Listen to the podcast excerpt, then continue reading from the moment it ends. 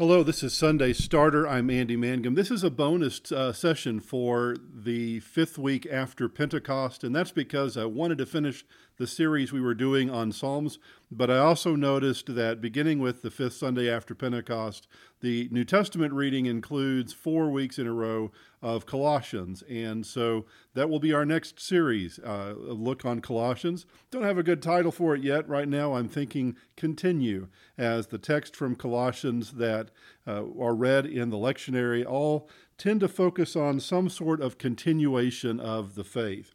We begin with uh, Colossians chapter 1, verses 1 through 14.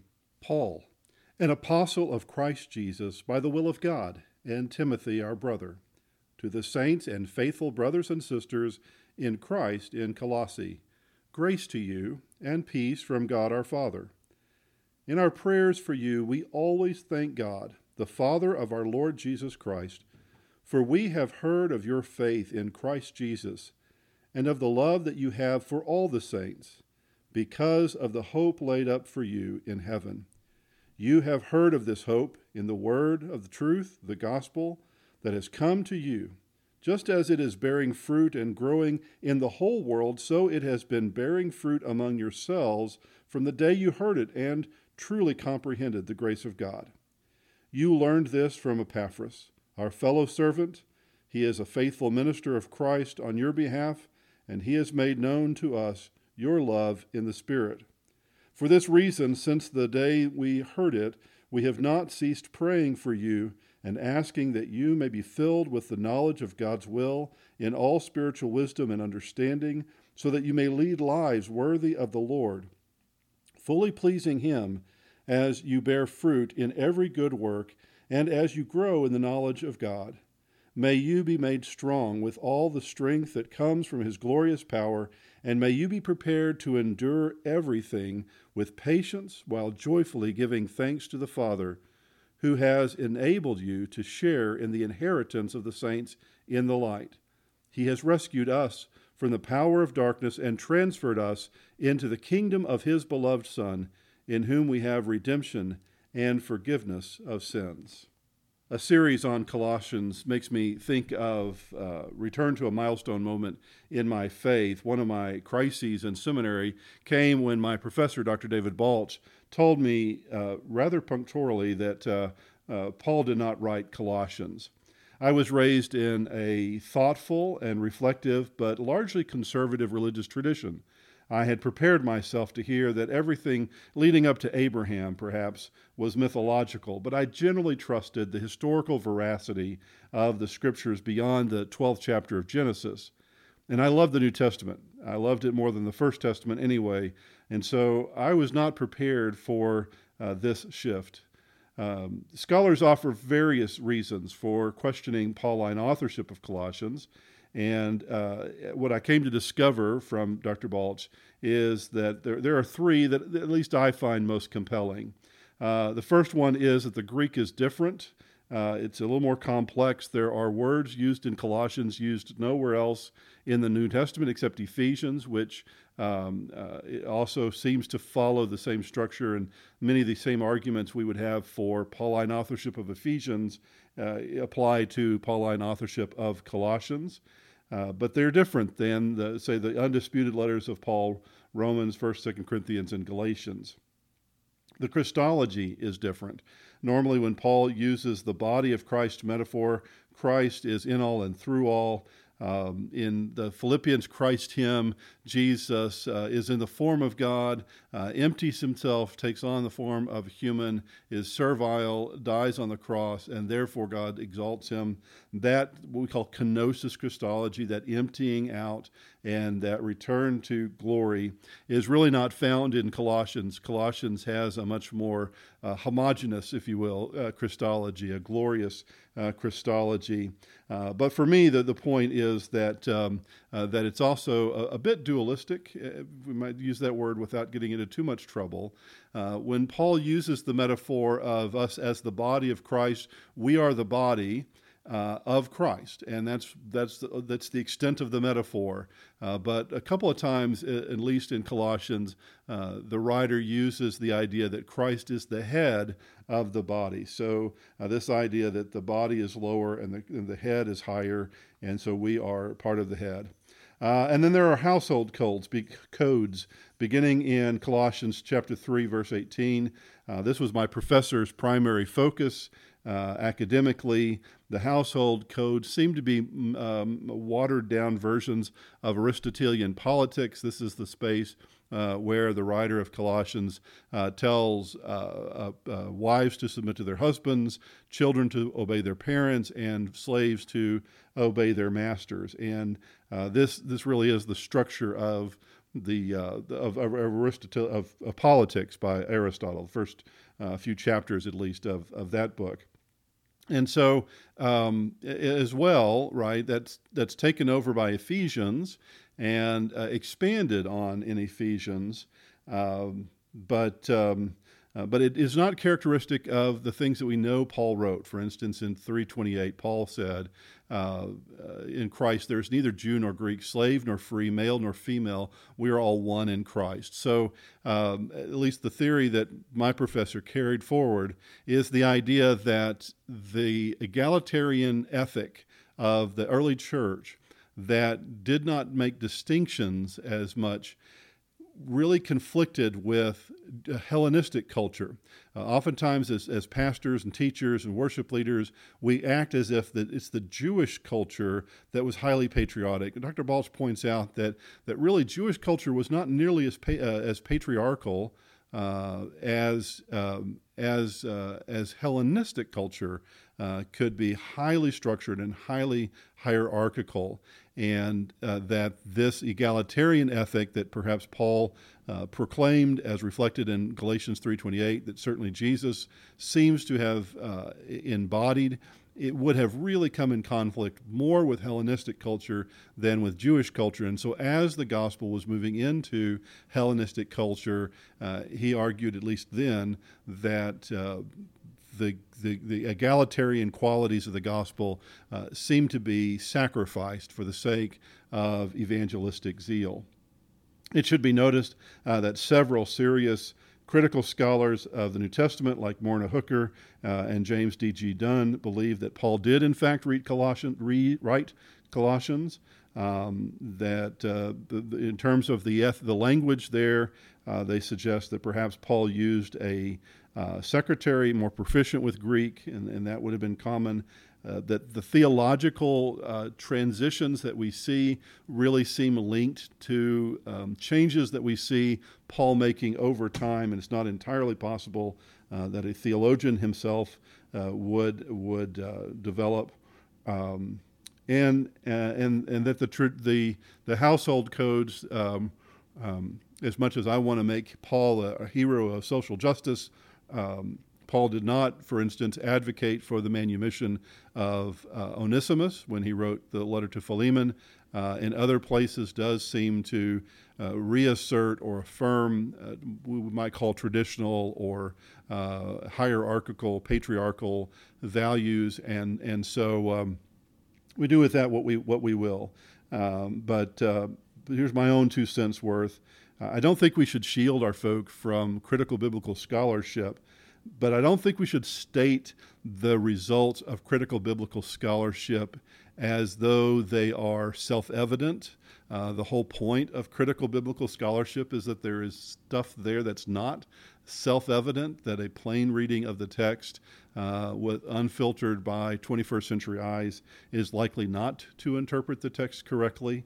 Um, and, and so we should take care when introducing ideas drawn from critical biblical scholarship. And if we're going to say that someone other than Paul wrote Colossians, uh, then we should be prepared for at least one person like me to be in the congregation who has lived their whole life believing that he did, and for whom that uh, idea will be a bit uh, unsettling. Uh, again, don't think we should shield people from that, but I think uh, as pastoral responsibility, we have to uh, help um, provide reasons for that. Uh, so, for that reason, I, I, will sometimes refer to uh, the writer of Colossians when I'm preaching from Colossians, and there are times I'll simply uh, call that person Paul. Uh, it's it's convenient to call him Paul. It doesn't have to, uh, it, you know, may not be central to to the the theology of the moment. I do believe Colossians to be a faithful development of Pauline theology, and so I'm not uh, uncomfortable calling him Paul. And and like I said, it just you know maybe the the point I need to make on that particular Sunday doesn't need to get bogged down in uh, in the complications. Colossae itself is in southern Phrygia. I, I, believe it is now in what we call modern day Turkey.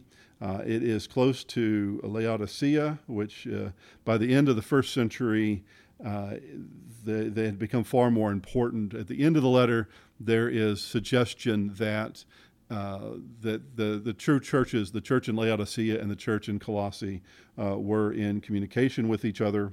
Uh, according to Josephus, there was a sizable Jewish community in the region. Uh, however, the church in Colossae was likely made up mostly of Gentiles and may have been founded by Epaphras, uh, whose name we've already mentioned. A feature of the letter that I think has more importance to the 21st century, at least it's more important to me, uh, is that Colossians seems to represent a midpoint in the development of the, the early church. Uh, between uh, the localized uh, attention to church and the more uh, universal aspects of church. So uh, let me unpack that for just a second. Right, we know that say Galatians and Philippians and Philemon and uh, First and Second Corinthians, especially Second Corinthians, really written with a view to the relationship between Paul and the church, that local church. It was a very localized um, letter. So these uh, local letters uh, address specific issues that are taking place in the churches to which they are addressed. And then we have in the New Testament what we call the general letters Hebrews, uh, James, 1st, 2nd, 3rd John, 1st, 2nd Peter, uh, and Jude. And, and these letters uh, generally understand the church collectively. They don't seem to address particular features of particular places. There are some references that suggest a social context to which those letters are being addressed, but by and large, they are more uh, general sermons uh, addressed to Christians in general. And so, what we have in Colossians and Ephesians, I believe, uh, are two examples of letters, whether written by Paul himself or by followers of Paul, where people understand the church maybe more regionally. Uh, and this may reflect the fact that I'm a regional minister now, and so uh, you know I don't I don't address all the churches in the world very often, uh, but uh, I do address a particular set of churches. And, and, this seems to be this letter and this development. Um, at the end of Colossians, uh, the, the, writer says uh, in, in uh, chapter 4 that they should exchange the letter that they've just received with the church in Laodicea and receive from the church in Laodicea the letter that Laodicea has received so that they might mutually inform each other. And I think that this is um, uh, a really powerful um, uh, reference to this developing understanding that the church is more than that group of people with whom I worship with every Sunday, but not necessarily having to have the whole grand universal church in view, uh, but that there is this relationship between uh, and among churches. And again, I'll I'll put my cards on the table and say, yeah, absolutely. Uh, I'm a denominational employee, and so the idea that uh, maybe there's denominations in the New Testament and that's okay um, probably serves my own purpose. All right. So uh, the letter begins to the saints and faithful brothers and sisters in Christ Jesus uh, in Colossae. Grace and peace to you from God our Father. This is Paul's standard greeting. Uh, the grace is a standard greeting and blessing in Hellenistic culture, charis. Uh, peace would be more familiar. Uh, in Greek, it would be eirene, but uh, um, uh, in in a in a Jewish context, it would be similar to shalom, uh, and so this po- shows Paul's two sides, right? Paul's Hellenistic side. He was a Roman citizen. He was the, the apostle to the Gentiles, but also his uh, Jewish side. He was a Pharisee. He was uh, taught and educated uh, within the faith of uh, Judaism. In our prayers, we always thank God, the Father of our Lord Jesus Christ. Uh, notice here that, that it is the Lord Jesus Christ. Uh, the Father is of the Lord Jesus Christ and not our Father.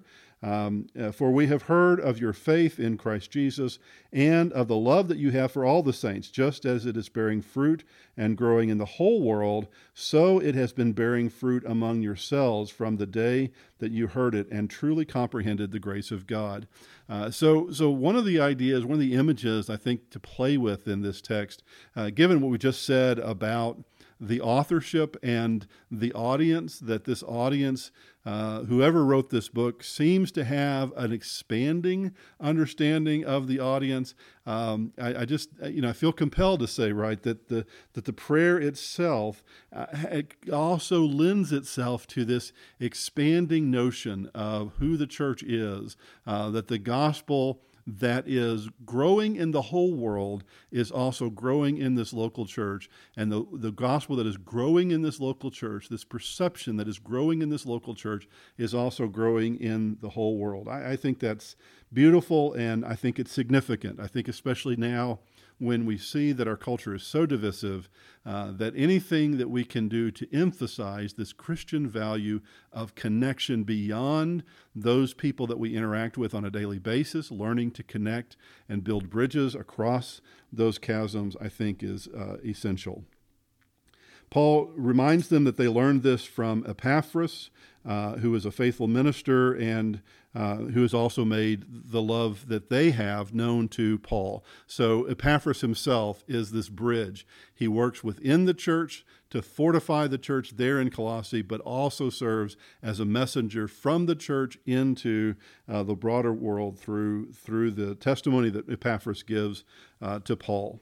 For this reason, since the first day we heard it, he says, we have not ceased praying for you, that you may be filled with the knowledge of God in all spiritual wisdom and understanding, so that you may lead lives worthy of the Lord, fully pleasing him as you bear fruit in every good work and as you grow in the knowledge of God. Um, so every every church uh, has a pathway of discipleship. Uh, salvation is God's gift. Discipleship is what Christians do uh, once they receive the gift that God has given. Discipleship, uh, I believe, involves hands and feet, the living of life and, and the purity, and also finding meaningful forms of service. I believe it involves the heart, cultivating an affection for God and forging meaningful relationships with others. And I believe it involves the head, understanding one's faith. And so in this text, we really do have uh, a lot of that that that um, that vision of head, heart, and hands uh, living itself out. There is an emphasis on the purpose, though, of knowledge of God. It isn't simply so that we would know something uh, and have that secret, but that we might live lives worthy of the Lord, so that we might live lives pleasing to God.